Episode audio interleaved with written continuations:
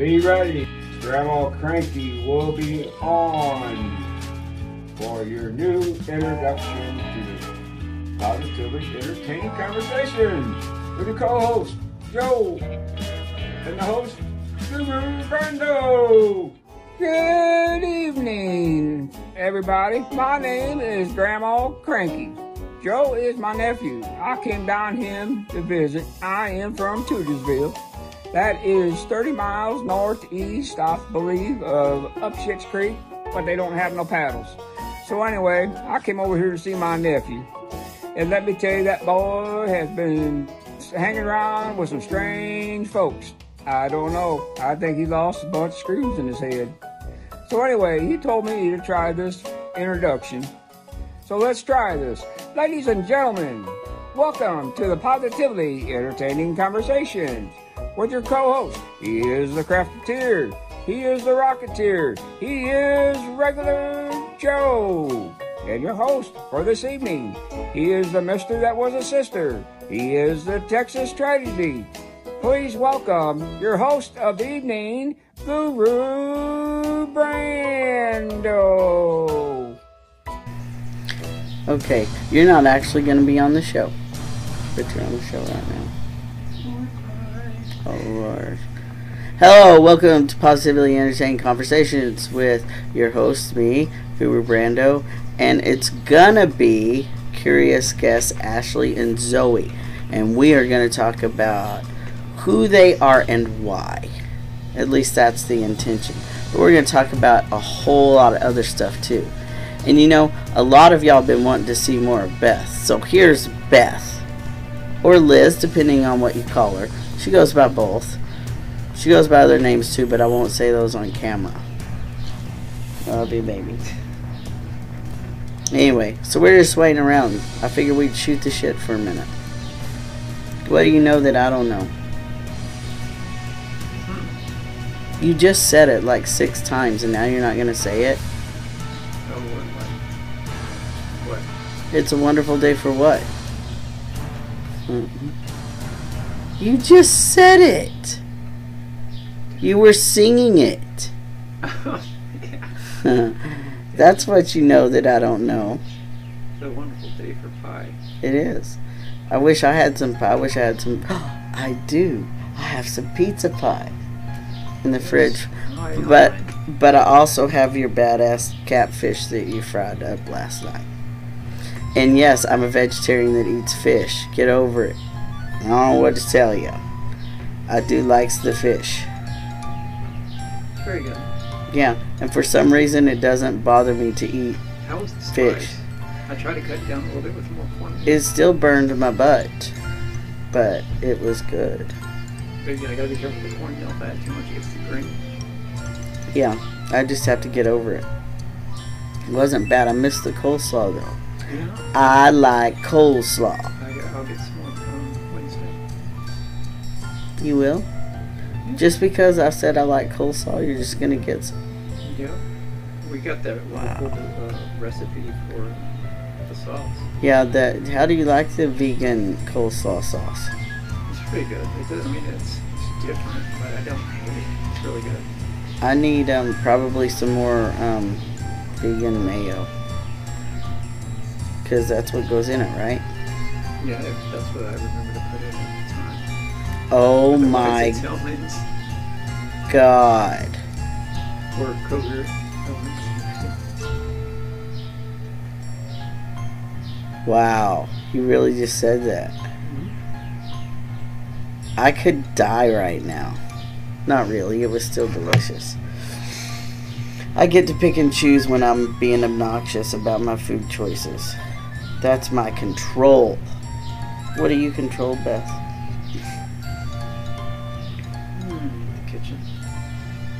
Is that a real control issue thing for you?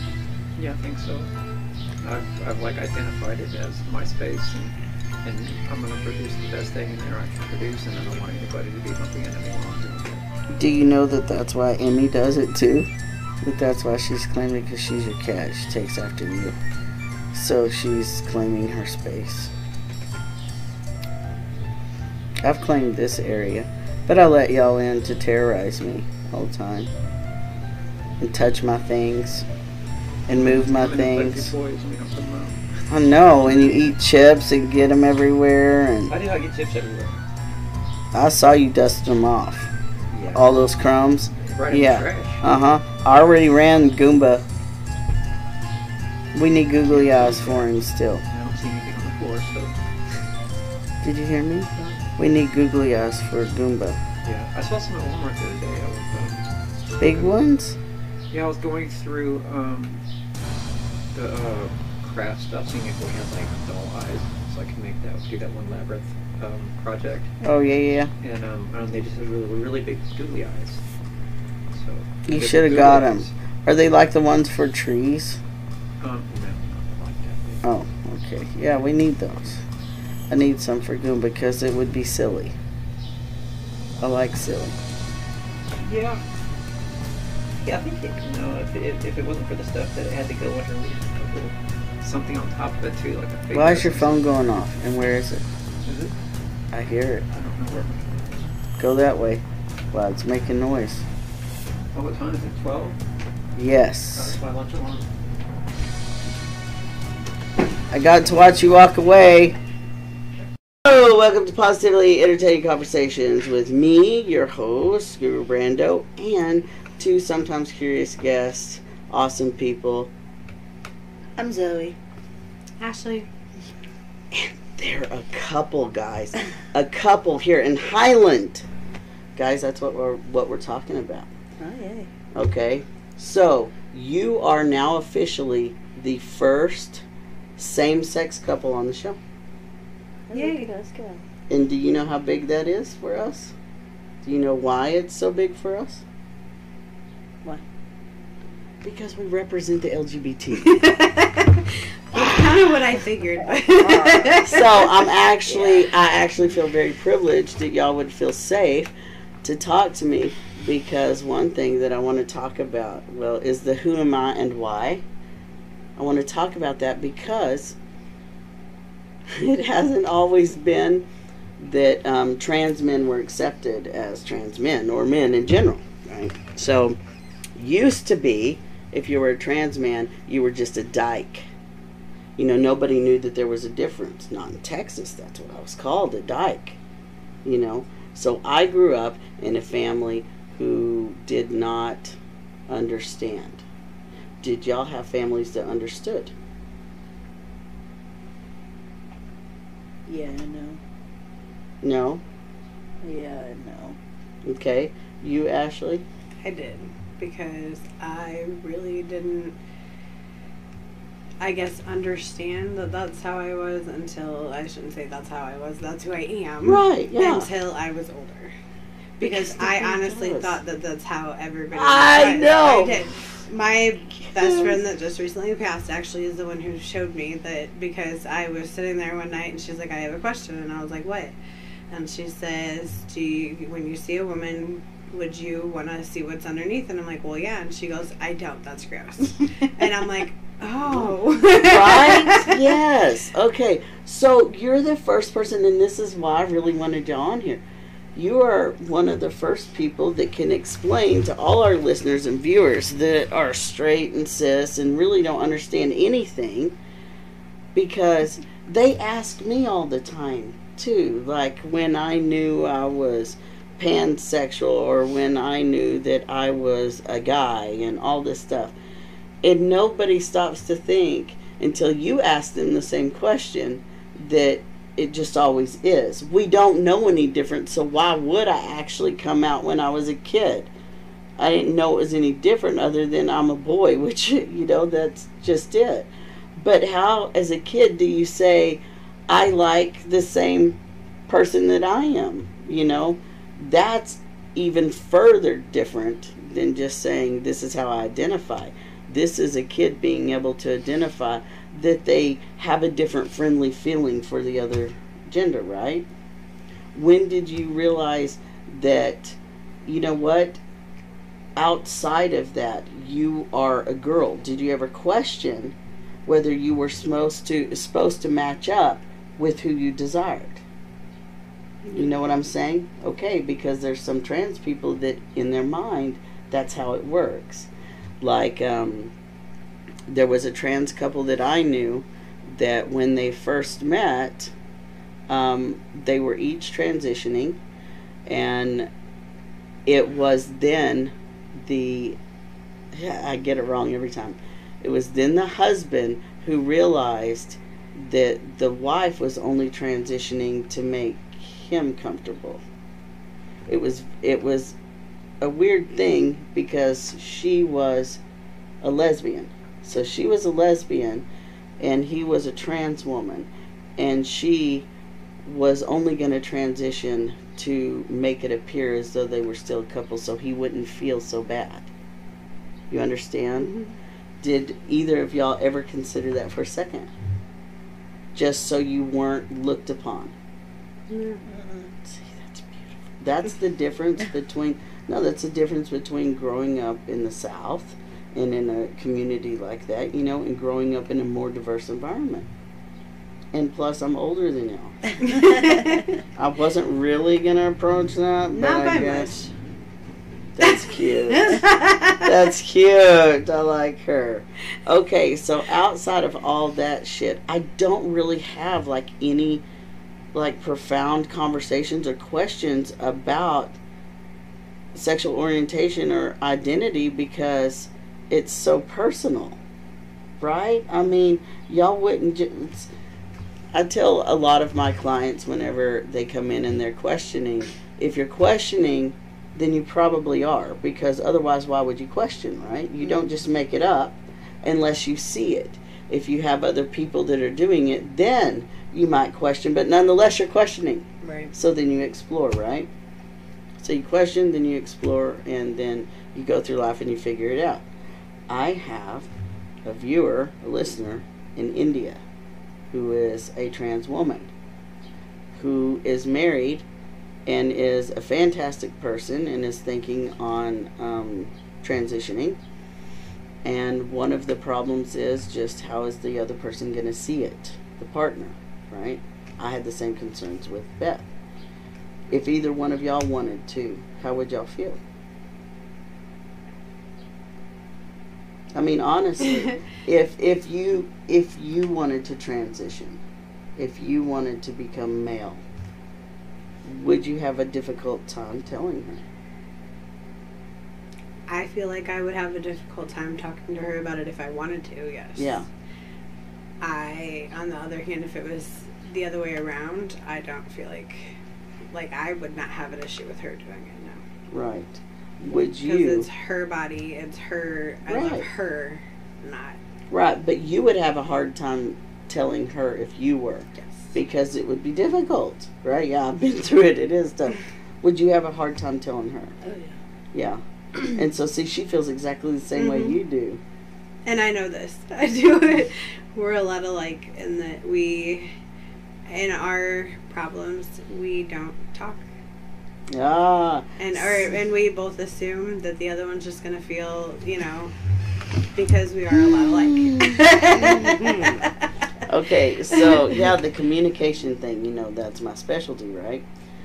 So, I know that there's. I noticed when you turned your chair. Yeah. Turning my hat on backwards. But, um, So the communication thing was always really tricky for me in every relationship I had until I realized that it was actually my language that was just shoddy. You know, because I grew up believing that certain words meant certain things. You know, you assign the word pride to a certain feeling because that's what you learn, right? Well, if your parents don't have the right words for the right feelings, they can't possibly show you the right language, right? So it's love language is what it is. So if you're fed more negative language than you are positive language, you can't really equate what good feels like. Because good to you is this normal bad feeling, right? So then when things are really great, better than your normal, you get paranoid and concerned because it's not normal. Everything's going too great and you're waiting for, you know, something to happen, right? And so in communication, it's the same way. If you don't use the right language in the beginning, you build this climax to something that's not really there, you know, because you're building it in your head. you build this big stress storm. But that's what assumptions are, right? You build this big stress storm because you're like, oh, if I say this, they're gonna feel this way or think this way or do this thing, right?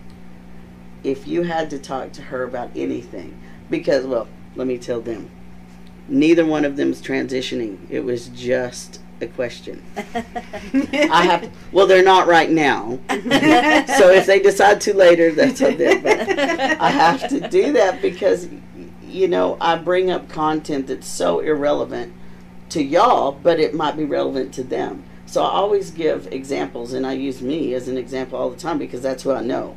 I know what it is to be trans. I and you know I identified as a gay man and a lesbian and pansexual and queer and bisexual. I've identified as a lot, you know, in here, not necessarily out there. So, um, whenever you are trying to talk to yourself about achieving something with her, when you're when you have a goal, say you're going to build something, and you're like, I need to get this built. Do you want to help me? How do you say that to her? what would you ask her? Yes, what would you ask? Yes. I don't like You you, got putting me on the spot. You got some IKEA. You got some IKEA shit, and you're like, man, I do not want to do this right now. I I'm don't- gonna ask her. I'm gonna be completely honest, and I don't think I would. I think I would just do it. Then she'd get angry when something messes up. Yeah. I, I honestly think I would. I think I would do it myself. wow. What gives you that entitlement to not ask for help? Tell me why you feel entitled to do it on your own. because that's how I was in the last relationship. Is it working for you in this one? So, if we continue to repeat the same behaviors, we'll continue to get the same result, right? Yeah. So, you have to change that strategy. So, being vulnerable to somebody else is actually allowing trust to establish. If you're not vulnerable to your partner, you'll never establish trust. And so, no matter what you want the relationship to be, it's never going to happen unless you can be vulnerable. And that's looking at her and going, I really don't want to build this shit right now. Could you please help me? That's a super simple thing to say, right? But it's not for you. no, it's not. So asking for help then means that you're weak, right? So what do you feel like you lack in the moment that you don't want to do something but you're going to push through it? What do you think you lack?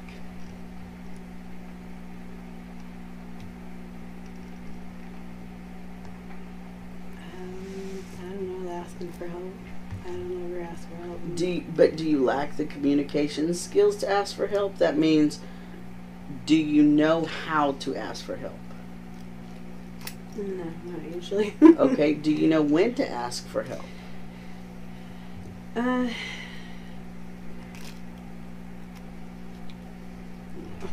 No.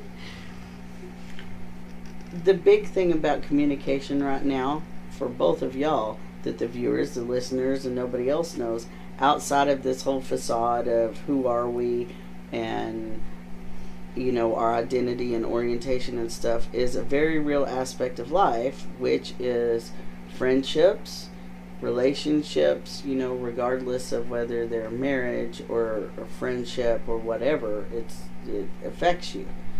And you had a friend die. And it's affecting you and it should. And um, it's important to know how to communicate when you're going through grief. And so that's why i bring up the communication piece because this is something that was unexpected but guess what? That's what this podcast is about. It's absolutely 100% about us and our lives and our well-being. So how are you going to be able to communicate with her when you don't feel like communicating? You have to push through right? You have to push through just like you do everything else and you have to say i'm going to communicate with her because if i don't what's going to happen what's going to happen what's the worst thing that can happen if you fail to communicate that you need help huh I I said I start snapping. You start snapping, okay. So um, that would be then emotional distress, right? And the goal is to not have emotional distress. So, in order to avoid that, we're going to communicate this. We're going to say, I'm in distress. That's all you have to say. You don't have to say, Can you help me? You don't have to say, I can't do this. I'm too tired. You don't have to say anything. You simply look at her and go, I'm in distress. Could you do that? Yeah, and I have. You have? hmm Okay. So for you, though, communication or lack thereof, is it just verbal or is it also body language? Is it text? What's your most frequent way to communicate? I feel like more verbal. How do you communicate? Verbal, text, physical? Text. I'm a physical person. So that means that, and mine's especially impulse control, but physical is the masculine side. So, you know, for me, um, whenever I have a stressful moment or something, I have to release it like right away. That's my communication. I'm communicating release, and that's it. you know, um, is there a one word definition that you can give the feeling when you are in distress? Distress to you is what? You know, is it anger Yeah. or or sadness? All of those type things. Is it just negative type things? Usually. Because sometimes people, when they're happy, feel distressed. What I was describing earlier, if your normal is always here, and then something really great happens, you get paranoid and panic, and you think that kind of the universe is about to snatch you. You know, you kind of have that feeling of being chased. And um, that's if it's the other way, you know, Right. around. And so that's why I ask because some people are distressed when they're happy. I don't get that, whatever. I'm pretty happy. But you understand what I mean. And when you communicate, if you need help, would you? Do you? Not typically, no. Gee, I wonder Told you we're a lot alike.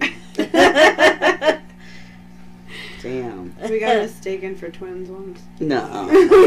Yeah. we were just starting to date and we had to go do our laundry in the apartment we lived in at the time didn't we had to go to a laundromat and I don't see it. I'm sorry. yeah and actually. well, we both had black glasses. That's the only thing we can think of that she was even. yeah I mean, and it's actually funny because the lady who said it was actually a very distant cousin of mine, and I'm thankful she had no idea who the hell I was.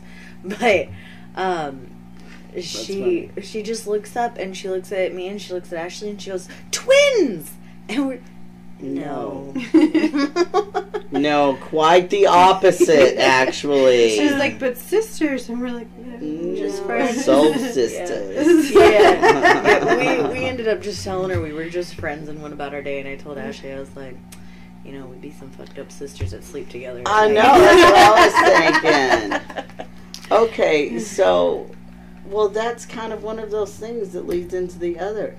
Why didn't you tell her that y'all were together?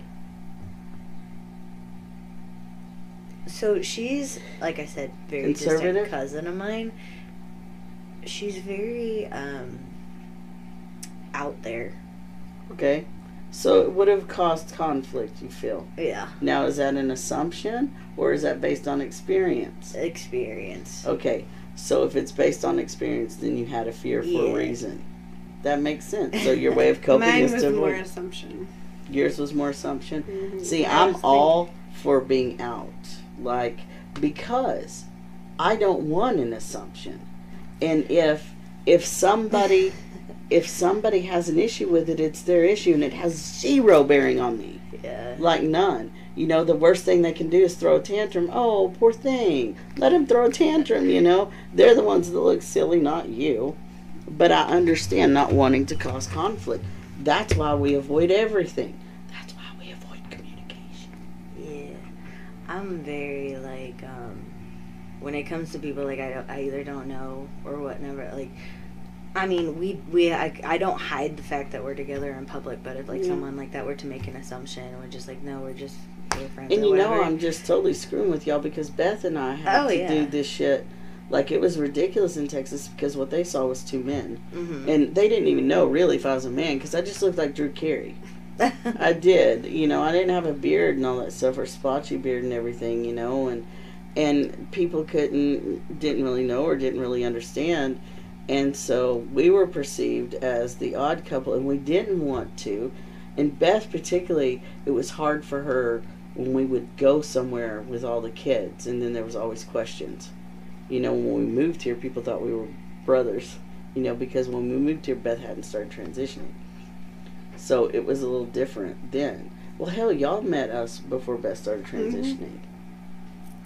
Yeah, do you even remember her before this? I don't think I ever No, met I Beth don't- before. You Beth. probably didn't, but you did, I think, because the first year we were here, I was handling all the school stuff still, and then the second year, you know, I handed it all over to Beth. So you've had Beth now three See, years. I can't remember. Because I know the boys met in. See, the boys are how we met. Yeah, And I don't remember what grade, but I that- relationships, people. Yeah. That's how we meet. but I know um, the boys met because every day I would tell him, um, Colin not to wait on Charlie, and then he'd wait on Lucas every day. Oh my God, we would stand out there and just wait for them. It took them every day, forever. and then we became friends because we Oh were God, sitting I'm out there so waiting every loud. day. So Look how loud I am. See this little red thing right Oh here? Oh yeah. I'm really loud. It's okay. I'll just turn the volume down for them, or they could turn it down. Um, right? They know I'm loud. Every y'all know I'm loud. Like when y'all watch the podcast, yeah. right? I've watched everyone of them Okay. except for the ones, the ones that you were all excited about, like the April Fool's one. I haven't seen yet because I had to watch it with her. Yeah, we haven't seen it And we just Oh my. God, y'all are gonna shit twice and die. Joe will be hearing it from them. Watch. Yeah, I got lots and lots of um, feedback about that one. and I did, and and Joe and I didn't even think about that. You know, when we were doing it, we weren't thinking about what people would feel, and that's what was so wrong about it is we weren't thinking about what people would feel. And so, yeah, we've we've had to analyze a little bit, but it's all in good nature. You know, with Joe and I. Do y'all do crap in good nature with each other like that that Yeah. might borderline be too far? Yeah. What do y'all do that's borderline too far? I scare the crap out of her all the time. Oh, that is so shifty. I hate that shit so bad. Your damn phone when y'all got here scared the crap out of me. Ian. Uh, yeah. I uh, now I have a competition with my mom because she made her throw her phone across the room, and now I'm like, game on. I gotta do it. Now I want in on it. Oh my god.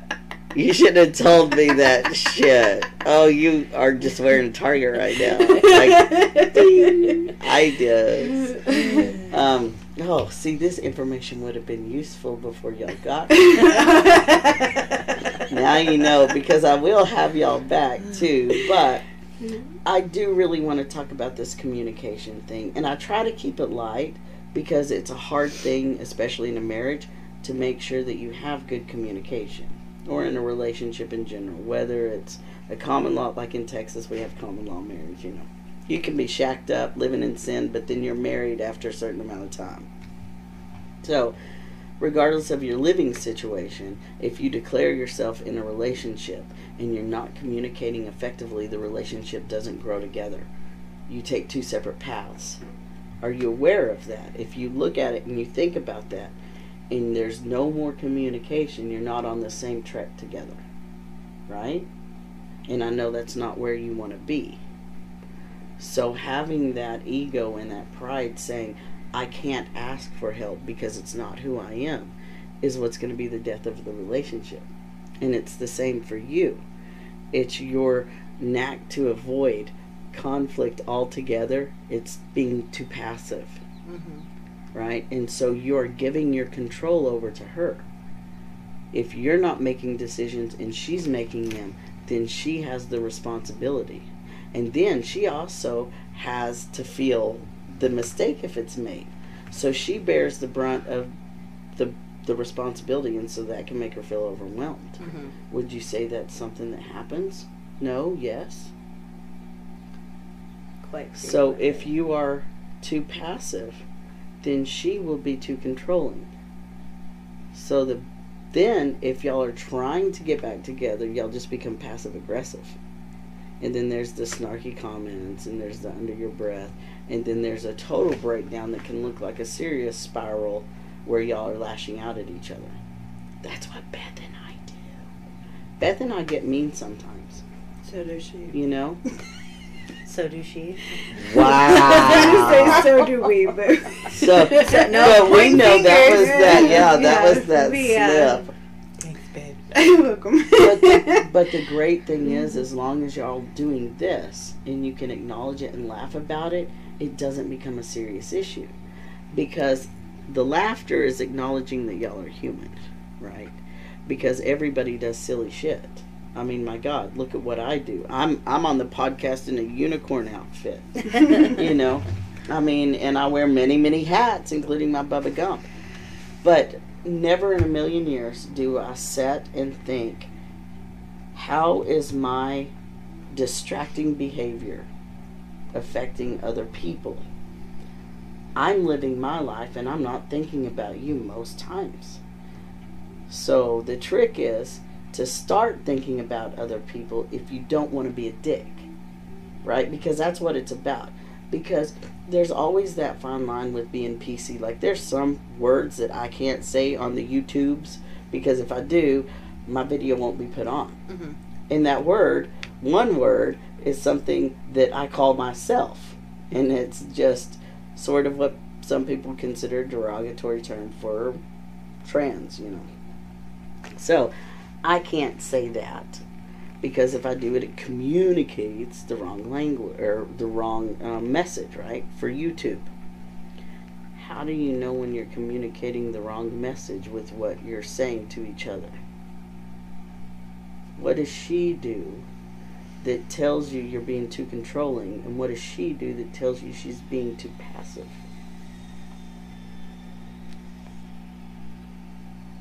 One of y'all fools is going to answer. Mm-hmm. I'm trying to think. So basically, what you want to do is you want to think, I don't like this. As far as communication goes, I don't like it when she does this. What is the this? Mine is when I can see her struggling and I will go and say, Hey babe, do you want help? Do you need help? How can I help? And then I get yelled at Mm, that's Beth and because she's already getting frustrated with what she's doing. hmm And then, like, when I step in, it's, No, I got it. Just go Mhm. away and give me my space. And I'm like, Hey Okay. Ashley, um, no, I can identify. yeah, so it's. Don't fuck with me. I got this. now it's principle I guess becomes the- principle for you. I guess with her saying that and me, okay, the communication and the reason I have an issue communicating is because I guess the communication that I don't have, I feel like should be there. It's common sense stuff. The bathroom trash can overflowing, the um the trash can not taken out, the what? God, you sound like a dick just like me. like, for real, I'm hearing myself talk right now and it's so strange. Like, why? How is it possible that seven people can live in a house and walk by the same trash can every day, yet Yes. my wife has to pack it down and pull it out and tie it up and literally set it outside and then tell someone to carry it to the trash can? Yeah. I'm there. See, now I have to calm down. Now I gotta calm down. It's the integrity of the space. For me, it's if you have a home like this and you don't want it to die, you need to take care of it. You have to maintain your space as you would maintain yourself. And that's what it is for me. So, what is the belief for you that makes you control all those aspects? Why does it have to be done your way and on your time? Wait, Oh, look at you looking at the time. we're waiting. That's messed up. Oh, you're going to be in the hot seat. Don't Oh, play. I know. Don't play. Hers will be much worse than yours now. I hope so. I don't know. Feel like don't a know. You don't know why you. f- Okay. a dog with a tail between his legs. I don't know. Well, think about this. Say, okay, if she is too passive, meaning she's not holding her end of the responsibility, not with communication or anything else, why are you not taking out the trash? Why is that not a thing for you? How come you don't care? I try to keep up with the kitchen trash. It's the bathroom ones I just don't. Yeah, because it's gross. Yeah. Thank you. I don't dump the bathroom trash I'm not either. the only one so now I can identify I with you. I'm like, I just, I don't know. It's too much. Get a different trash can. Look, this is this is the way to solve this. I'm not even playing. and I'm a life coach, I know. so you have to you have Oh, okay, so you have to get a trash can like I have right there that has a little steppy thing. And then actually on the end you know that shit is at Walmart. So oh. there's no excuse. So then it has the little the little handle that you pull the bucket out and then you can dump that. If if you got a trash can like that, would you start making it a point to take out the trash? Oh yeah. Now, what that was was communicating why you have to find out why she doesn't want to do it, right? But you assume she doesn't take it out because she doesn't care. Because you're the only one that cares. I said it all the time. I'm the only one that cares whether this shit goes out or not. I'm the only one that cares whether these towels are folded. I am the only one that cares whether there is sticky stuff on the cabinet. Do you ever say that? All the time. yeah. and she makes it all the way. okay. Out loud. Yeah. Oh, yeah. Uh huh. And we make sure to let people know what our progress is when it's done, too, right?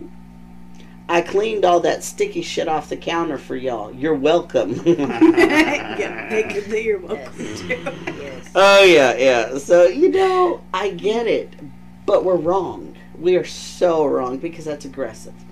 So you have passive communication, you have aggressive communication, you have passive aggressive, and then you have assertive. And assertive communication looks like only the facts, ma'am. That's it.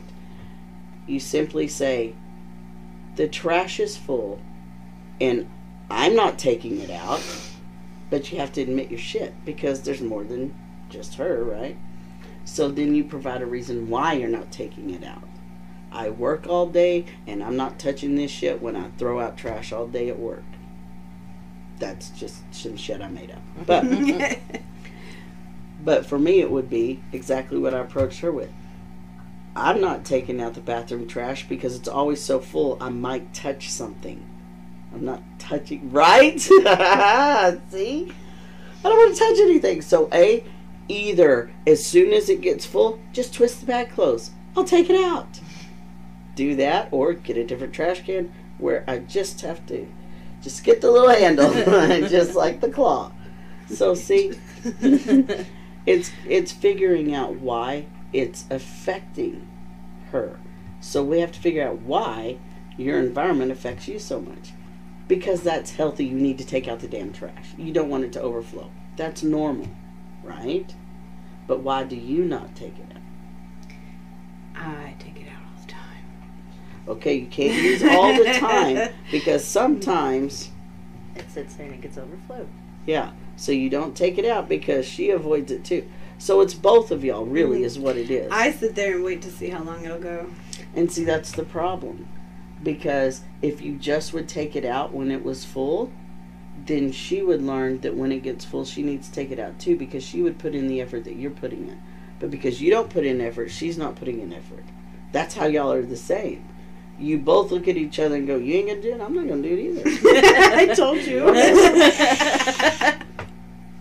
I think There's- I'm seeing that we're a lot like more. Have y'all ever watched um, Everybody Loves Raymond? Yes. Okay, do you remember the suitcase episode where Ray took suitcases off to a trip and he brought them back and he left them on the stairs?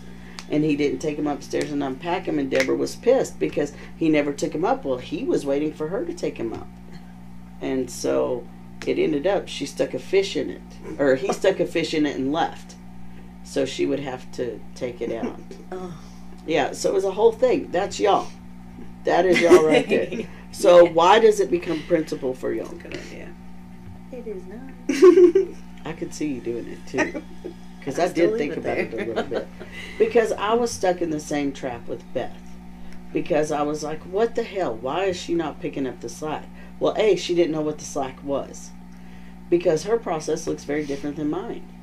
I wanted this checklist of stuff done, and she wanted to do these things. I didn't take into any consideration how my behavior was affecting her at all or my choices because I was thinking about me. That's, you know, when we disassociate in life and we run on autopilot and we're just going to work and coming home and, you know, checking off the boxes. And you forget to communicate with each other and say, I miss you. I miss setting and holding you. I miss talking to you. I miss cuddling and not saying anything. And you also forget, I miss talking to you like a friend. Because we also get in that trap and beth and i've talked about this is the fixer. You come to her and you say this is what's going on with me and i'm really in distress. I want to talk about it. And she starts giving you advice on how you need to fix it.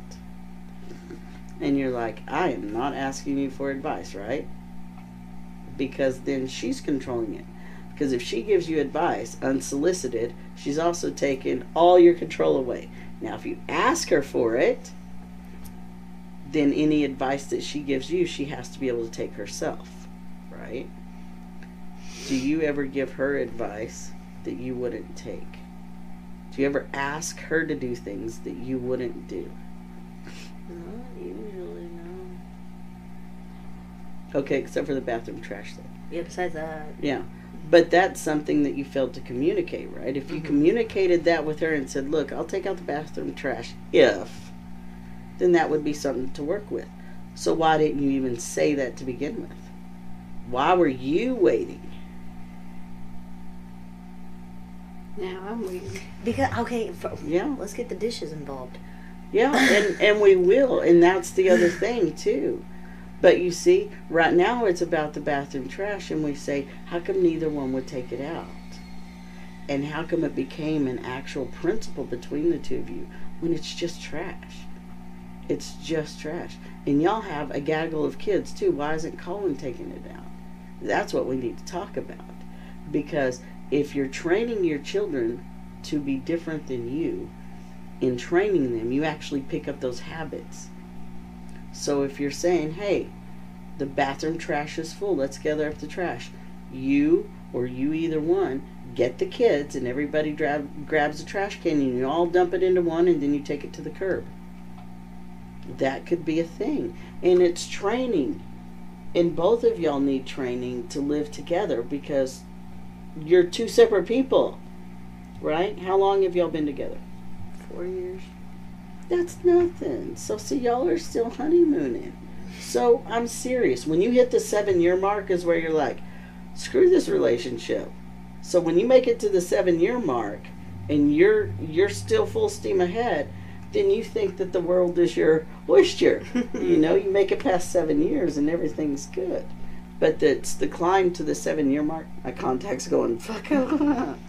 so it's the climb to the seven year mark that you grow the most because you're not just growing together but you're learning each other right you know she's passive you know she's either what aggressive or passive aggressive Oh. okay do you acknowledge that you are also passive Oh, yeah. aggressive and passive all right so in between are the kids how many kids do you have right now Three. Three. And I say right now because you never know what the future holds. Y'all are young. Okay. So you have three kids. How old are they? 13, soon to be 7, and 4. Okay, we're bringing up the dishes now. So, you have a teenager. Uh-huh. There's no reason why you should have trash and dishes in the house. Nope. So that's where you two have to communicate what y'all expect of the kids together. Have y'all done that? Yep. So y'all each have sat down and said, these are our values and this is how we want to raise our children. we have not really written it down and talked to the children about it. No. That needs to happen. You understand why, right? Because everybody's got to know that y'all are on the same page. You are actually my client, and so we are coaching Mm-hmm. um, every week. Shit's about to start changing with her. Are you ready for that? Are you really? Because you know when it starts changing for her, the expectation's going to be set for you, right? Because it's a team effort. Yeah.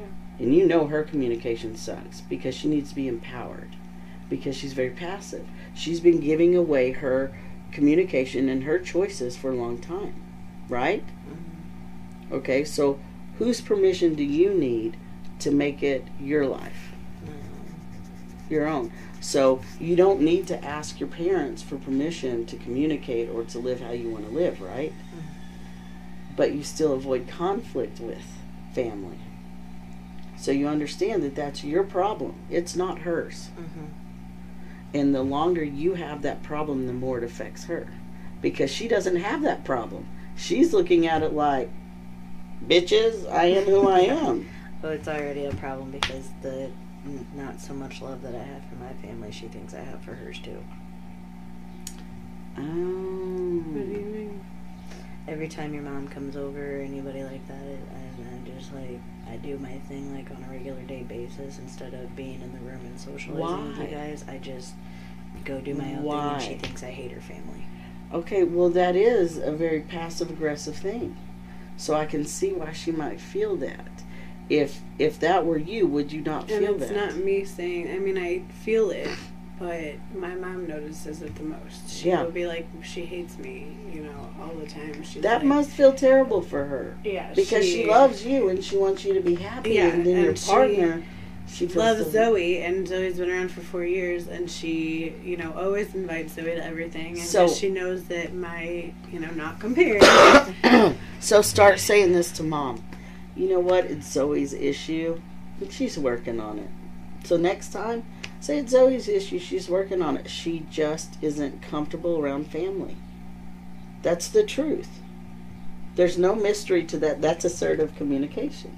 So instead of letting your mom feel that, you're going to provide your mom with the answer so she doesn't make it up. Because then she assumes. You know, if she doesn't understand why the person that she loves and cares for doesn't want to be around her, she's going to assume it's her fault. You know, she doesn't like me, and so then she's going to go, why? Why doesn't she like me? How can I make it better? And then chances are she probably attempts more, and then that just makes you feel like you want to retreat even more. Mm-hmm. That's your issue. And you got to change that because we need people. We need other people. We need other perspectives. Just like if y'all didn't come here, you wouldn't know all the obnoxious stuff that I'm telling y'all. You know, you wouldn't know that stuff because you're never going to ask it.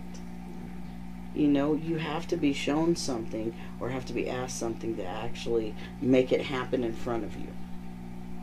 If you had to say, that somebody was at fault for the miscommunication between you two, who would it be? You or her? It's me, but I'd blame her for it.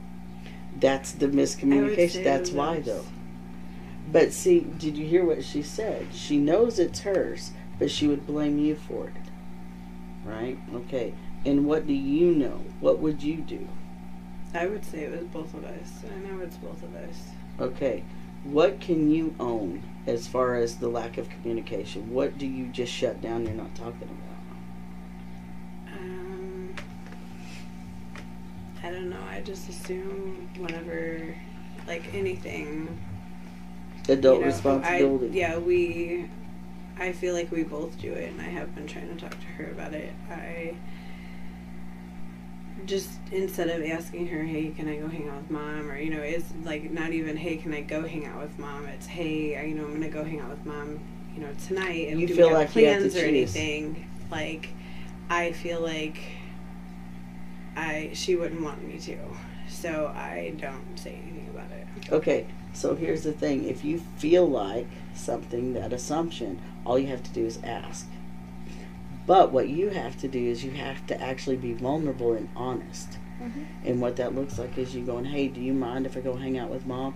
And you going, I really want to spend time with you because I love you and everything, but I understand you want to hang out with mom. I can't hang out with mom because I still have my triggering issues. The day that you can say, absolutely, I want to go hang out with mom, is the day that you've decided to work on your triggers. So when you start coaching, you know, again, because I was sick, guys. Mm-hmm. So she missed her session because I was sick, rescheduled. So this week we'll have a session. And after we do, you're going to come away realizing that you do need to work on those triggers. And so you will start to work being around mom. But why does mom have that trigger for you? Is it specifically the relationship or is it your own triggers with your family? It's kind of my own triggers because growing up, my mom never wanted us around. Yay, mommy issues! so Twinsies! I just, I just, um, I've just grown up to just never be. But guess her. what? Mom had mom issue, her own issues. You know that said don't bake. That say that say she didn't want to be around whomever. Mhm. Regardless, it, it's never about you. It was not about you as a child. It's not about you as an adult. It's all about her. And the fact that you learned that dysfunction and you recognize it, you're already changing because you're saying, I acknowledge that she had dysfunction. I'm not going to repeat the cycle. I'm going to go talk to Brando. so you're already changing that. And what do you need to see for you to say, yeah, okay, we're making progress here? What do you need? And you know, I'm always talking about need and want being different, right? Need is survival, want is thriving. So, what do you need from her for this relationship to survive all these changes? You need communication. Okay, communication. Assertive communication. You're right. So, That means that it's no longer indecision and neutral time. You can't say I'm fine, you can't say I'm okay, you can't do any of that. You have to actually form a complete sentence when you answer a question from her. And you can no longer look at her and go, Do you need anything? You can't say need to her. So you have to say want because she's a thriver. Right? Would you agree? You're always wanting to go and do. And we can talk about why that's the case later.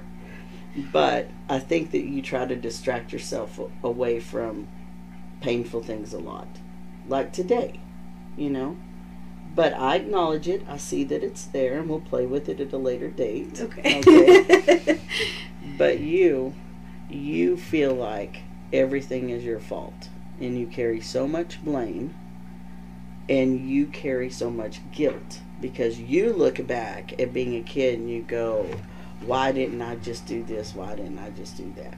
And I ha- I gave you the unhelpful thinking style sheet, mm-hmm. right? And you know it talks about that. You can't do that. You can't do that because then you're torturing yourself. So you have to forgive that that kid did not know that it was wrong to learn those things. So you forgive that kid and you say, "All right, kid, we're grown now. Now let's put the big girl panties on and go through life." So the first easiest step for you is to be able to be vulnerable. So you're going to look at her and you're going to say, "I know I'm going to have a hard time being around your mom." Because I have mom issues that I need to resolve. That tells you where she is in that moment, right? If you want to move beyond that, and you're going to accept it either way, if you want to move beyond it, then you're going to look at her and you go, I'm ready to change. I need to go through this.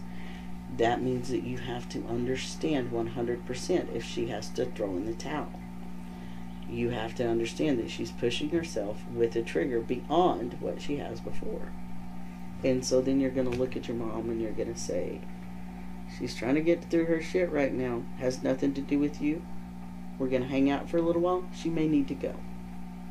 And you're going to leave it at that. And then if mom has something to say about it, just roll your eyes and say, Whatever, boomer. Because then you're making light of the situation and you're totally changing it. You see? It's about changing the vibration of the situation. I can sit here and talk very serious with y'all and then pick my nose and I guarantee shit would change. right? Yeah. Y'all would y'all would have something to say about that.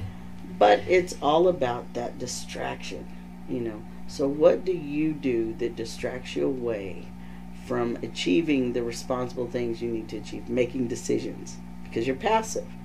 So what do you tell yourself to distract away from having to make a decision? I don't know. I kind of just do it. Most people say this, I don't know, you better ask. Or I don't know, maybe you should look it up. So when the kids ask you, hey, how do you do X, Y, and Z? What do you tell them? Kind of explain it to them. Okay, so you do engage and try to work through things with them. Mhm. You don't outsource. Okay, so that's a good decision thing. When are you the most passive then? If it's not when you're questioned and you need to provide an intelligent answer, so it's not your intelligence, would it be your emotion or would it be your physical body? Probably my emotions. Okay, so when it comes to things emotional, you can't be trusted decision making. Hmm. So you have impulse control issues and you lash out, is that right? So would you punch a wall if you got pissed off? Yeah, okay. Team Brando again. Okay, I haven't punched a wall in a really, really long time though. But that's who I used to be because I didn't understand the emotions that go with the thoughts. I had no idea how to connect that I was resentful and it caused me anger. Because see, you don't know to connect the actual process with how it makes you feel in the end, right? Unless you study it. Lucky for me, I studied it. and I figured it out. But you, however, have to go on how you feel, your body. Feelings internally manifest to physical sensations. That's where dis-ease comes from. It's your body's dis-ease with whatever's going on. So you're uneasy inside, and so then you have a dis-ease. What do you feel when you're stressed out? So the dishes aren't done because we're talking about the dishes in this conversation. The dishes aren't done. Nobody's doing them.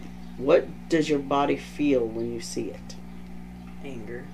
Okay, so you can clearly feel your emotions are anger. Tell me why are you angry at the dishes?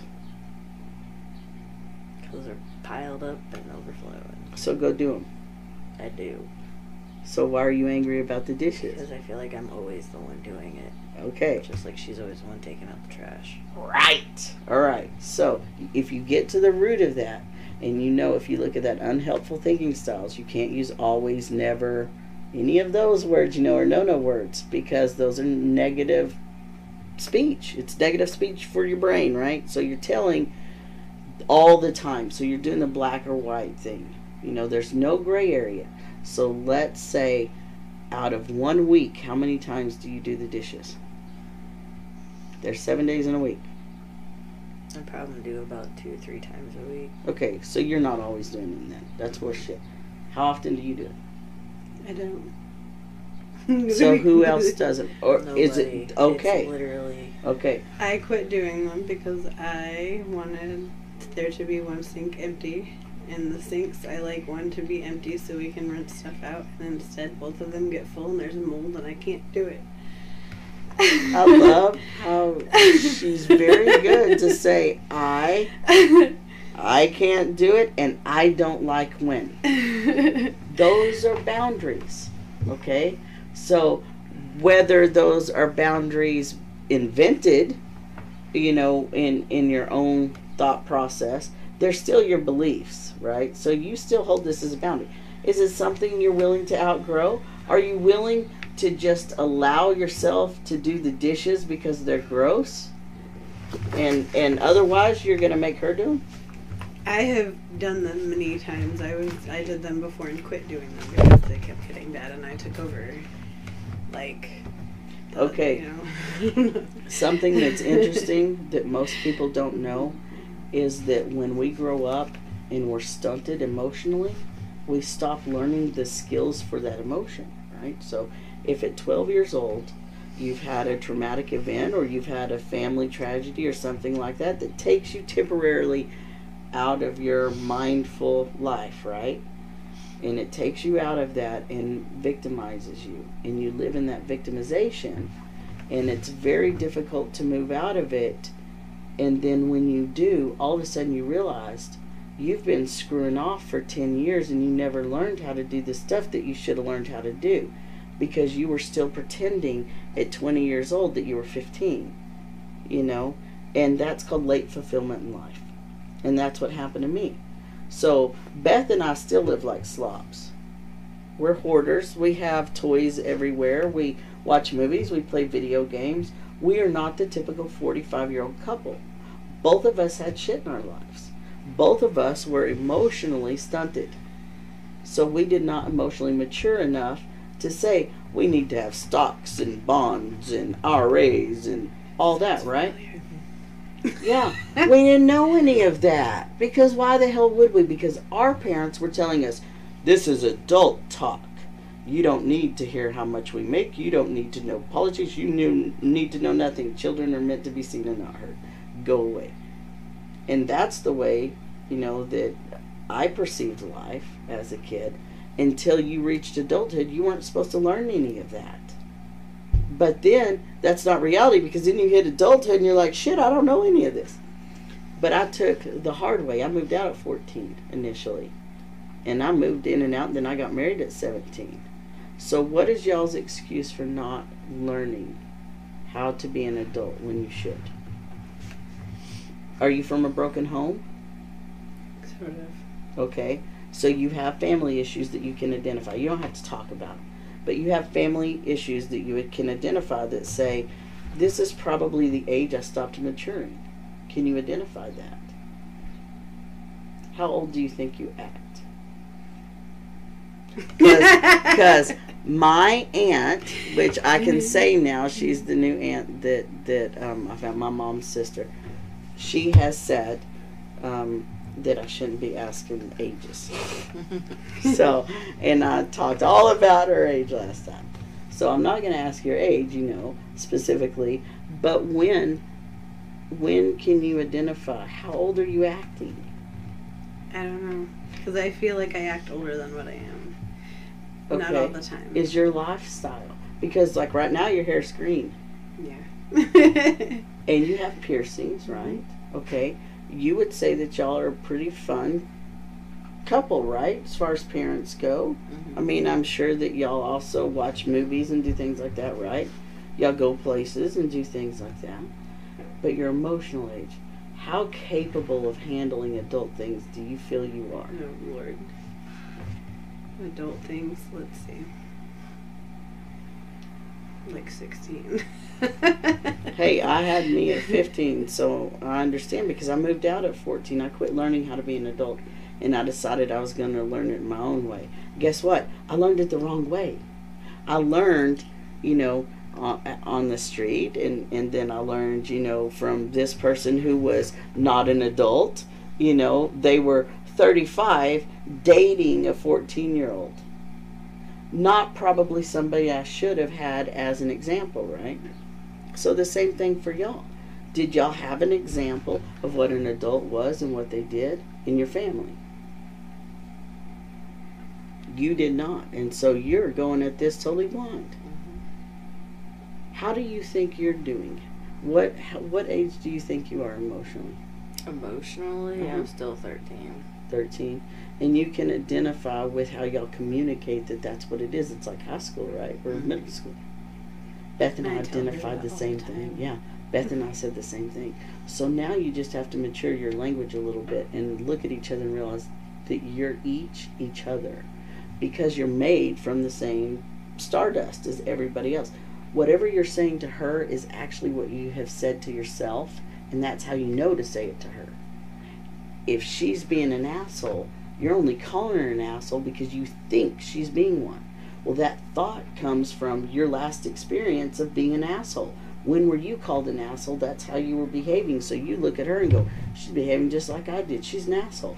And you've done it in this chair right here on this podcast. You've identified yourself with her the whole time. So that's why you're so pissed at her. Because you're so pissed at yourself. And you said it because you lack the ability to be able to communicate the things that you need to in an emotional, balanced way. It's the same thing that you can't stand about her because you really do identify her as you. Do you also do the same thing? Or do you really separate your behavior? You say, I'm not quite her. No, I I do see similar behaviors, but I, I like the ignoring each other. Yeah, that is so petty, y'all. Beth and I do that too. We quit now. We quit, but we did it for a long time. Like I'm serious, just like y'all. And it almost broke us. I'm not lying. I mean, we almost. That was it. Do you feel that way sometimes that you're just roommates? Yeah. That's how we described our marriage. You love each other though, right? Mm-hmm. There's no disputing that. And there's no actual abuse, right? I'm sorry, I'm down here. not really, I'm really not dying. I don't mean to say that. But in the grand scheme of things, if you both love each other, you're just being foolish about your ego. Because you don't want to be wrong, and you don't want to be wrong, and you don't want anything to be wrong. But then you couple in the kids, and you have to be cautious. That's why y'all avoid, because you don't want the conflict for the kids. But you realize that it's actually hurting them in the long run, right? So fidgety. It's hard stuff to talk about, isn't it? Well, because it's uncomfortable, though. That's the thing. So, what's most uncomfortable that you have to admit that you have a problem with? accepting, honestly, really truly accepting the fact that I am gay because my sister just told me the other day that my nephew's doomed. I remember going through that feeling too, and I could see that a million miles away. So when you're struggling, and that's why this was about identity and orientation. So when you're sitting here and you're thinking about who you are and the choices you choices you've made, are they wrong? No. Are they wrong for you? Have you made wrong choices in in being her partner? No. Have you ever felt like it was wrong? And there's, mind you, there's not a wrong answer, even if it's yes. It's not a wrong answer, it's just something we talk about. Have you ever felt that way? Have you ever looked at her and thought, I shouldn't have chosen this? No, not since her. Before her, yes, but not since her. Okay, so before her, what made you say that? The way that my mom would talk about my aunt who was gay and I didn't know it. Okay, so your mom, we've already discussed, has issues, right? Or Yeah. had issues with it. So who the hell is she? Right? Egg donor. I mean, you know, the truth is, who the hell is she? Yeah, so she's your mom. You can respect the fact that she gave you life. But that's the thing. She gave you her life to do with as you please. That's what a parent does. You gave Colin his life, right? You said, I'm giving you this life. Go and be and do something, whatever you want to be. And I'm here, right? Okay, she did the same thing to you. What she doesn't realize, or what she didn't realize, was that she did give it to you. And that means she can't hold on to it. And she can't control it because it's not hers, it's yours. The moment that you become aware of yourself, which happens whenever we're a teenager, and you start to make decisions for yourself, they're not always great until you hit 25, and then you make a little bit better choices. But it depends on your character and your morals and your values on which route you go. Do you feel like you have good values? Yeah. So where do you feel like you lack with your moral compass? Why can't you trust yourself?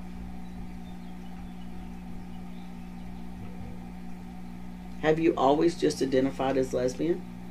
No, not always. Do you even identify as lesbian right now? I just totally called y'all lesbians. and didn't even- No, I- by by all accounts in Highland. Um, I, I, I find myself like bisexual. Like I'm attracted to both, Okay. but Um, you really should say pansexual because you're sitting here in front of me, and if you said pansexual, then that would make me feel like I was attractive. And that's I guess it can't be about me all the time. I guess that's another thing is she calls me a homophobic lesbian. Totally. Completely. You really are. Yeah. Thank you. Yeah. Yeah. I was talking to her the other And no, I- Beth was too. It's really I was weird. talking to her the other day and I was saying something and she's like, Brandon said that to me and I was like, so did he? I'm like, oh, yeah, totally. Right. Yeah. Yeah, I just- Yeah. I was my dad's a homo, like not gay. He's a homophobic, hmm and he he has a sister who's a lesbian, and she's actually married. And um, it was easier for me to come out to him that I was gay than it was my mom. My mom did not accept it, and I did lie. Um, when we did first get together, and I told my mom about it, and my mom was not okay at all. I did rethink. But the love that I actually have for her came out to be stronger than Yeah. The emotions that my mom was making So it needs. feel. Your mom didn't make you feel anything. That's the thing, because you make yourself feel that way by assuming that what her word is is right. So that was you making yourself feel that way, and you still make yourself feel that way by trusting her over you. So what you have to do is you have to say, you know what, mom, I've outgrown that belief, and it's not right. That might be have been served its purpose for you. It might have been a, your choice, you know, to not accept this. But this is who I am. It's how I am, and it's how I choose to live. So even if you were this, even if you decided that you were pansexual because um, you because you loved your life coach Mhm. and you decided that you were pansexual because he was a trans man. Even if you decided that, it's not wrong for you to decide that one day when the day before you weren't, right? Because people change every single day, and if you don't, you're a plant. And and that's the truth. We have free will. Plants do not. We can make critical decisions for thriving, and they cannot. They make survival decisions, right? Mhm. Okay, and then they depend on us. You do not depend on her for your emotional stability, and if you do, you're wrong. You also don't depend on your mom for your emotional stability, because if you do, you're wrong.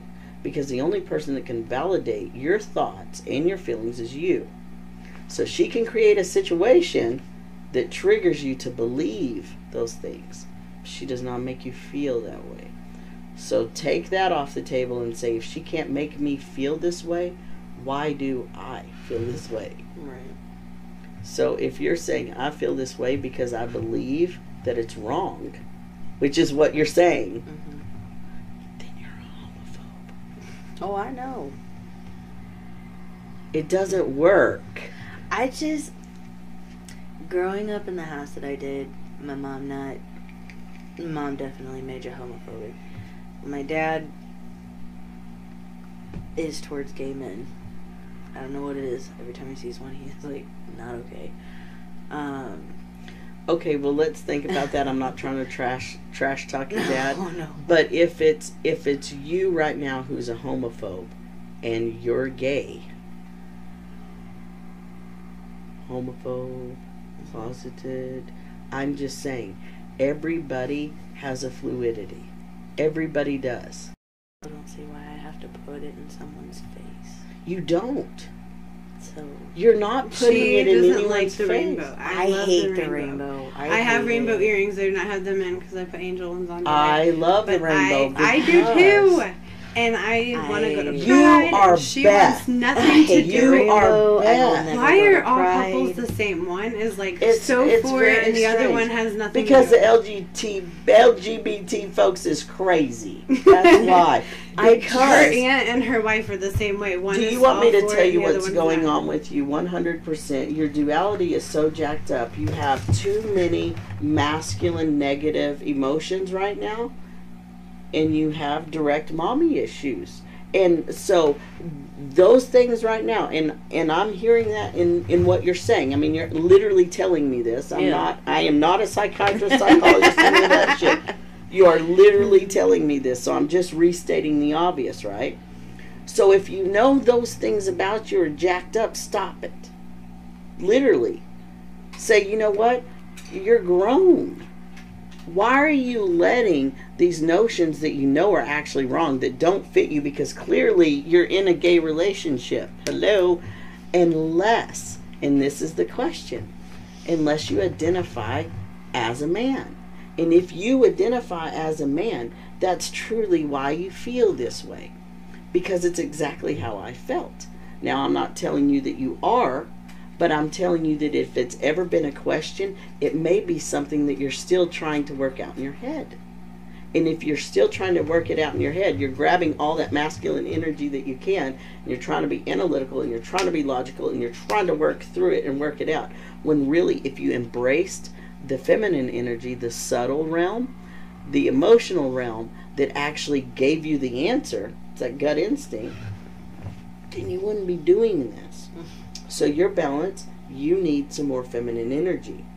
And you, you, the whole reason why there's really an imbalance and struggle is because you have superseded with that feminine energy of nurture, take care of. You have become mom. And there's nothing that masculine energy hates worse than feeling like mom is controlling them. And that's how it feels because we're dealing with masculine energy here. Because regardless if everybody has masculine and feminine energy, and the reason why she has more of the masculine type things right now is because that's what she's manifesting as her dad. She's manifesting those thoughts and beliefs that he had. Because she's talking about him and she's saying, I don't know why he had this thing against, you know, gay men. I don't know why. And if you're asking why, then there's a thing there. It's in the forefront of your mind. So so your dad is right here. That masculine energy is right here. And so she's leading with that and she needs some balance. So you are not a good gauge because you are identifying with her. So she can't use you as a gauge to say, where does my energy need to be? Because yours is erratic too, right? So I'm looking at both of you and I'm telling you, you need to feel more and behave less.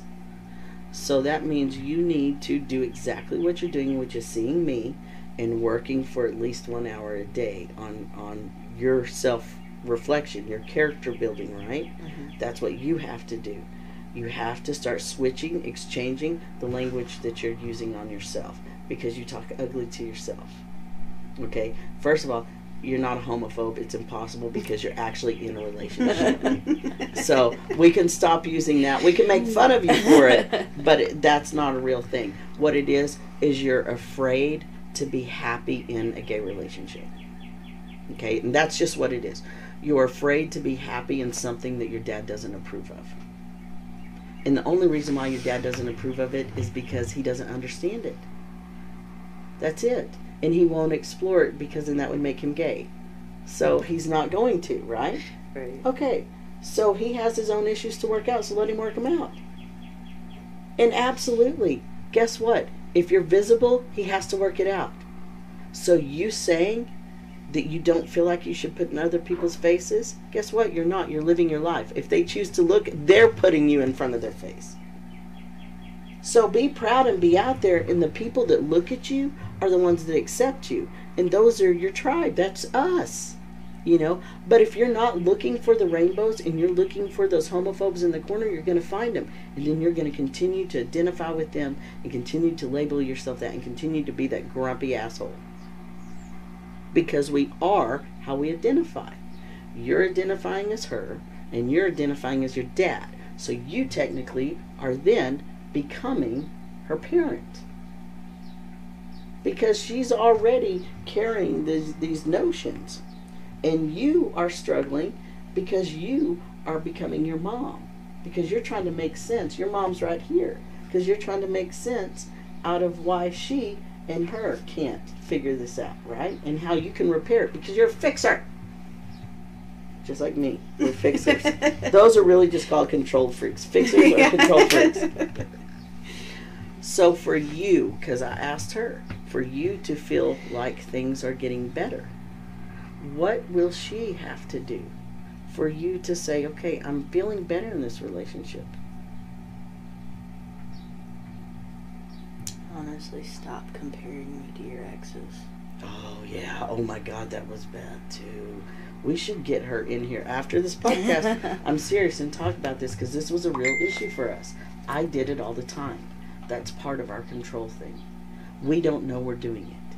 She doesn't know she's doing it like you're hearing it because you're hearing it as a comparison and she is telling you as this was my experience and you're taking control of it and you're saying it's my issue though so you're taking away her experience and making it yours and making it your issue and then making her feel guilty for having an experience before you.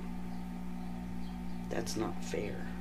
But it doesn't take away how you feel. Me looking at you going, that's not fair, stop doing that, doesn't take away you getting triggered when she talks about an ex. And it's only because you don't feel as good as the exes. Guess what? You clearly are.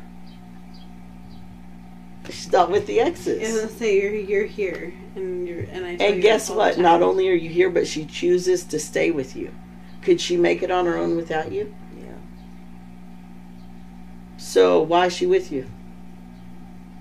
It's that badass blue hair now. I, I don't know what the hell it was before. Why is she with you right now? You tell me why. I tell myself every day I don't know. That's the problem because you tell yourself every day you don't know. So every single day you get up not knowing why she's with you. So you're going to change that stupid thought and you're going to say, I know why she's with me. Now you tell her, why do you stay with her? Because I love her. What about her do you love the most?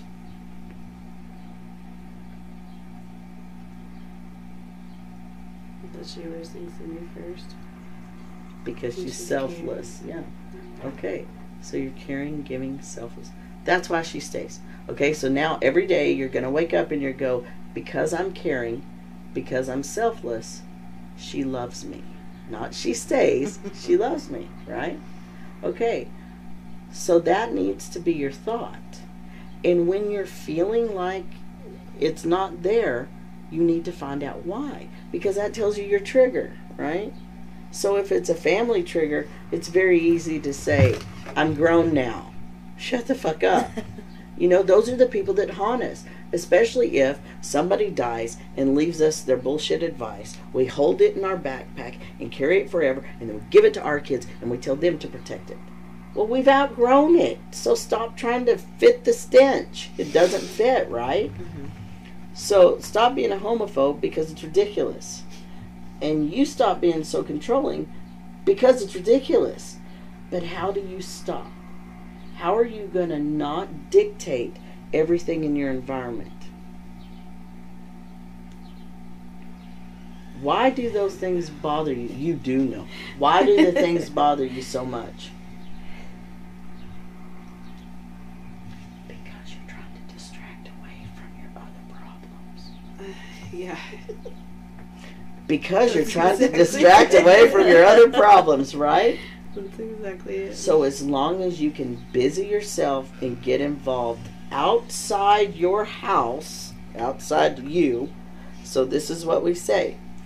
If you are venturing over your fence and you're getting in other people's lanes and trying to control how they do something, when they take out the trash, when they go to sleep, how they brush their teeth, how they line up things, how they clean, how they organize. If you are dictating that stuff, you need to stop and ask yourself why is it important to them? Not why is it important to you? You know why it's important to you because you like it that way. Say why is it important to them that they not do that? And then ask them, "Hey, is there a reason in particular that you avoid taking out the trash?" Because then you learn something about them instead of assuming that they're doing it because they hate you or because they just don't want to do it. Right? Well, I used to say that shit all the time. I was like, "You just hate me." You just hate me. But I would say the universe hates me. The universe hates me because if it didn't, somebody would have thrown this away. and now it's in my way, and now I have to do it. I have to do it. You say that? You ain't got to do shit but pay taxes and die. and half of that you don't even have to do. So, the moral of the story is so what if the trash doesn't go to the curb? What if she comes in and just wants to give you a hug and not take out the damn trash? Or what if she just wants to come in and not be bothered with responsibility because she just had a shit day? You don't know till you ask, right? So are y'all gonna start talking more and asking questions? And when you can't and you have a problem, you're gonna text me and you go go, what was that assertive language again? Stick to the word I. Stay away from the word you. Don't blame. Blame is using the word you. So you're gonna say I feel, I think, I believe, I am. And if for some reason it's a situation like what she presented and said, My mom makes me feel this way, and you're thinking that, you have to say, mm, She doesn't make me feel that way. What's the situation that made me feel that way? That's on that stress storm thing. So you can't assign blame either. I, I, I, I, I, right? And use all those senses words. So if you can't see it, smell it, touch it, taste it, it might not be there. It might be a thought here, an assumption. Y'all better get it together. Because we got play dates and shit to form Yes, too. we do. So off track now, let's talk about the hair. Why did you do the hair? I'm interested. Why'd you do yours? Okay, so first. I, I I did mine because I've never really done anything crazy with my hair growing up. Like I Your fucking head is shaved. yeah, I said growing up. Or you're still growing up. I wasn't really allowed to do much with my hair growing like as a kid. And when I got So you got to break free. yeah. That's right. Well, my Well, and mom's her a, last job too. yeah. They could, you could only have natural hair colors. Yeah, they didn't care what your hairstyle was, but you could only have you have got a natural new hair job. color. So I you did. now have a new job, and I'm very excited. I was really happy to get that text. I did a little. I'm glad because you you needed one for your own yes. mental health. That's what you were saying. You needed one for your own mental health. Mhm. So I'm glad you got one. Is that improving your mental health? Yes. Because now you have income. Because part of it was the finances. I mean, that's anybody who doesn't have a job. They stress because of finances, Yes. right? So that's feeling better, right? So did that also lend to maybe the freedom? Yeah. Cause, Yeah. Yeah, because I told her, I was like, now that I actually have this job and I can do whatever I want with my hair, what should I actually do with my hair? She was in the thing texting me while I'm at work. What color should I do? I had And, no she, idea and she's what going color. on. She's staring So- at it. She's like, "Should I get bleached? Should I do this?" Should... I'm Do like, I am working. I I don't know." But I- do you hear? I ended up with blue hair because I let the four year old pick out my hair color, and it's his favorite color. that's not wrong. Okay, it's not wrong, and I'm going to tell you none of that's wrong. But I do want to point out the fact that that is a real strong codependence. You don't trust yourself. You don't trust yourself to make decisions that are ventures. yeah. Okay, and that's what I was talking about. So you're venturing outside your fence, looking for something to distract you of interest. Because if you sit in your yard too long, you're gonna start noticing that the grass needs to be cut and that the tree needs to be trimmed and all that shit, right? So you go, oh, let's go over here and visit and see what this person's up to, right? So you go and do that for a while, and then when you get back to your yard, you're pissed off because nothing's done in your yard, right? So you have to look for adventure. You add ventures to your own yard. So that's what you have to do because if you don't, you're going to continue to try and control the environment. And the environment's not out to get you. Somebody else can enjoy the environment in their way. It doesn't have to be your way.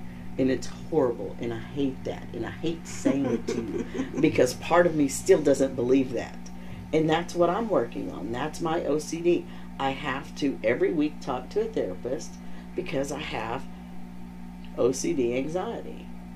Do you think that you have OCD anxiety? I don't know. Look into it and see if you think that you do. If you think you have OCD anxiety, then it might mean that you take medication or do what I do, naturally medicate on a schedule so it doesn't have to feel that way for you. Because for me, it doesn't feel that way anymore. I don't feel like I have to control the environment because I'm not afraid of it anymore.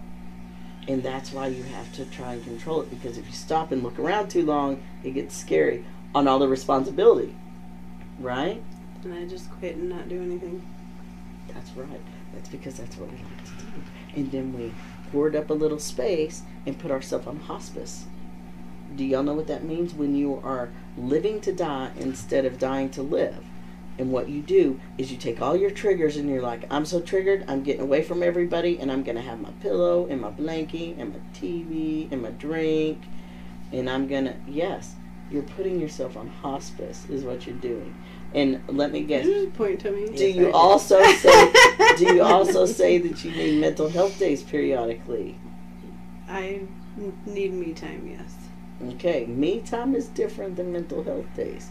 Now, if you look at me time, everybody needs me time. Everybody has me time. I don't. But you do, you just choose not to make it your time because you choose to fuss with everything else. You would have so much more time if you stopped fussing with what other people need to do and just fuss with what you need to do. And that's what I realized for myself too. That's that's when I finally opened my business. I blamed everybody else for the past 20 years for not getting my business open. I had the money and then I didn't have the money and blah blah blah. But ultimately it's because I feared success. I feared actually opening it. So I made an excuse every time I could open it to not open it. I looked for a reason not to. So I suspect that y'all look for a reason not to communicate too. Right? So don't do that anymore. And call me if you need me and let's um, talk about why you couldn't decide on your hair color. Okay. You know? I And and and that's the truth. Do you have decision problems like that? Can you decide? No, I decide all the time. Okay. So what about that hair color? So why? Well, It this makes one, me want a green Jolly Rancher. this one was actually um, her friend Levi wanted this color. I wanted hunter green, and he kept saying, "Oh, this one, this one," and we were going back and forth, and I bought both of them. and that that's another reason why I can't be a homophobic gay person either. Because one, I am in a gay relationship, That's kind of a big one. and my my best friend from high school is trans transitioning into male. So see, yeah, and your you- other best friend, yeah, hello, Yeah. God, I mean, come on, we're gonna be seeing each other every week. I think I do well. Um, but no, you know, it's the truth. You do have your shit to get over, but so do you. And you know that the kids are going to totally change when y'all start doing this too. And, you know, it's possible that that dynamic will change anyway, you know, and that's for future conversations too. But right now, as it is, do y'all think that y'all can take anything from today and use it to be able to communicate better? Honestly. Oh You know, don't just blow smoke up my ass. I mean, right? I don't really mind if you do, but you know, seriously, if if y'all leave here and something comes up and neither one of y'all wants to talk about it, like you're feeling a certain way or you're thinking of something, you know, are y'all gonna be able to look at the other person and say, "I'm thinking this" or "I'm feeling this"? I feel like I can communicate better. I feel like I know that there needs to be communication, and now that she knows, I feel like we'll be able to communicate more. I think so because y'all are adorable. I mean, as far as chicks go, I mean, whatever. as far as lesbians, you know. Okay, so I do want to talk about that too. Um, what is your experience with trans men in general? Like in, in the community? I don't even know. Do y'all go to the neighborhood? the neighborhood. I am anti-gay people. Like, I don't try to be. I'm just like I was telling her the other day. You're mm-hmm. Beth. I was telling her the other day. I said, "Why do I have to go somewhere and have like like Pride? I refuse to go to Pride because She you know won't go. why? I wanna Let go. me tell you why. I- I, I can answer this real quick. I did go once. Let me tell you why. Because it's not about you. Pride's not actually about you. Pride is about the cause. Pride is on the backs of everybody at Stonewall, on the backs of my my client that's slightly older. Sorry, D, slightly older, who has had to fight too to be recognized. because without those people, we wouldn't have any type of rights at all. And that's why you show pride. You show pride in solidarity. You know, you say, We're in this fight together because some young kid somewhere is sitting at home going through the same shit that you went through and has to break the cycle and has to say, Wow, this person did it. Even though their situation's much like mine, I can do it too. That's why you have pride because it's not about you. And it seems like it is. People should have think, worn my rainbow earrings. ah, yeah, you should have, loser, I- loser. I I went They're my favorite. I love them. I went with Levi, and I just I was so uncomfortable. Because you were uncomfortable with yourself. Probably I got fondled by a drag queen. Oh yeah, that'll happen. you gotta be careful about that. But it's because like- you've never been exposed to that. So all of that was new and frightening because of the beliefs that you had growing up that these people are deviants. You know, I grew up with the same thing. These people are deviants, but guess what? I'm not. I'm totally not. I'm super super queer, but I'm fun as hell. I mean, you know, I'm fun size for a reason. Can you imagine if I was a big person, like if I was tall? How horrible would that be? Like there would be like bull in china shop for real. I'm already bad enough as it is, you know. But I always say that that's why the universe created me so little because I'm concentrated and they had to keep it contained. but you're already doing things outside your comfort zone because you did pick a funky hair color. It's nice. I do like blue. Purple would have been better, but whatever. Nobody's perfect. You know, Levi told me to go purple, and I told him no because that is the color of his favorite singer and his favorite band right now. So hair color. Well, then that singer And has purple it- is my mom's favorite color. Well, you know what though? It's my favorite color too. So who cares that mom, you know, likes it or who cares that do you like it? And that's what you got to realize. I used to identify a lot of different foods with things not being safe. Um, and I used to identify a lot of smells with things not being safe.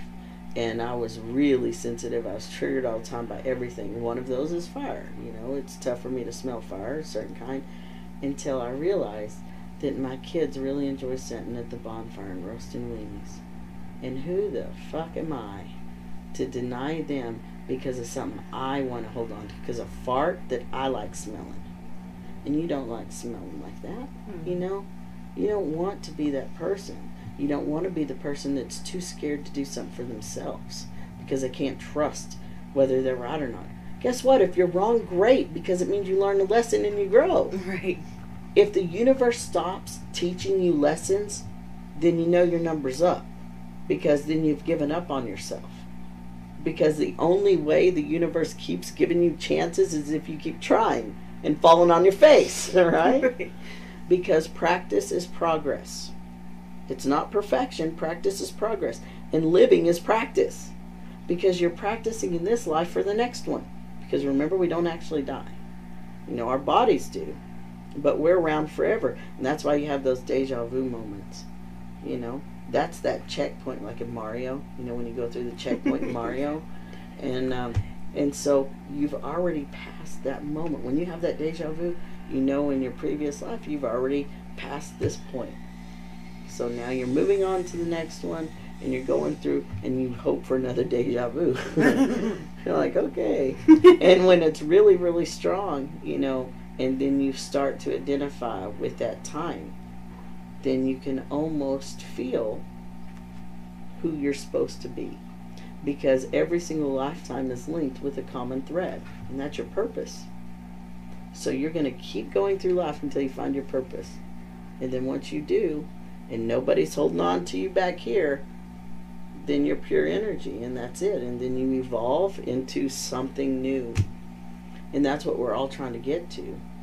But we evolve here first so we can evolve spiritually. You know, you have to evolve as a person. And you've evolved with blue hair, you've evolved with green. So what's next? Please don't say a bun. If I ever see you wearing a bun, What? if you a bun, a bun in your Her hair. hair's always in a bun. Every, Oh my God, you wear a bun. Every day. Hey guys, thank you for listening. thank, thank y'all for being here. Oh my God, I have to talk to her about wearing a bun. It's insane. Okay, we're really going to talk about it. I was that. really gonna put it up in a bun just a second ago. So y'all do have useful information that y'all gain. Do you have useful information for the listeners and the viewers? Both of y'all do a hair flick. Do pretty hair flick. There you go. See, right? Okay. Is there any confusion, though, honestly, with either one of y'all whether or not you're gay, straight, male, or female? Or do you have a sense of direction? In other words, a label. Do y'all have a label within your own mind of who you are now? Or do you simply say, I'm who I am now, and that's all that matters? Yeah, pretty much. I don't. I don't like the labels. anyone who says they don't like labels is the one that uses them the most. Yep. And and we use them so we can see where we fit in. So people who feel like they don't fit in use labels the most to try and fit in. It's when you actually remove those and you go, you know what, today I'm this and tomorrow might be something else. You know, it's a whole lot of fluidity, just like your hair color. Tomorrow you could have it jet black if you wanted. What's stopping you? Not a damn thing, right? Am I wrong in any sense of that? Am I wrong? Mm-mm. So you are who you are, and that's all that you are. That's all that you can be for now. It's who can you be later that you discuss with the person you plan to be with, right? We're going to be talking about that fun thing. Thank you, ladies, for being here. Did y'all enjoy the podcast? I did. Yeah. Was I it as scary as you thought? No. She was terrified the whole time. I don't know. That's because she's a big old You made me sound like Jody. Oh, and we are going to talk about that too. Well, thank y'all for being here. And now I do the infamous. Are y'all ready? Are y'all ready? Thank you. Oh, that Grandma Cranky. She'll open up a can of whoop ass on you, boy. You just wait and see.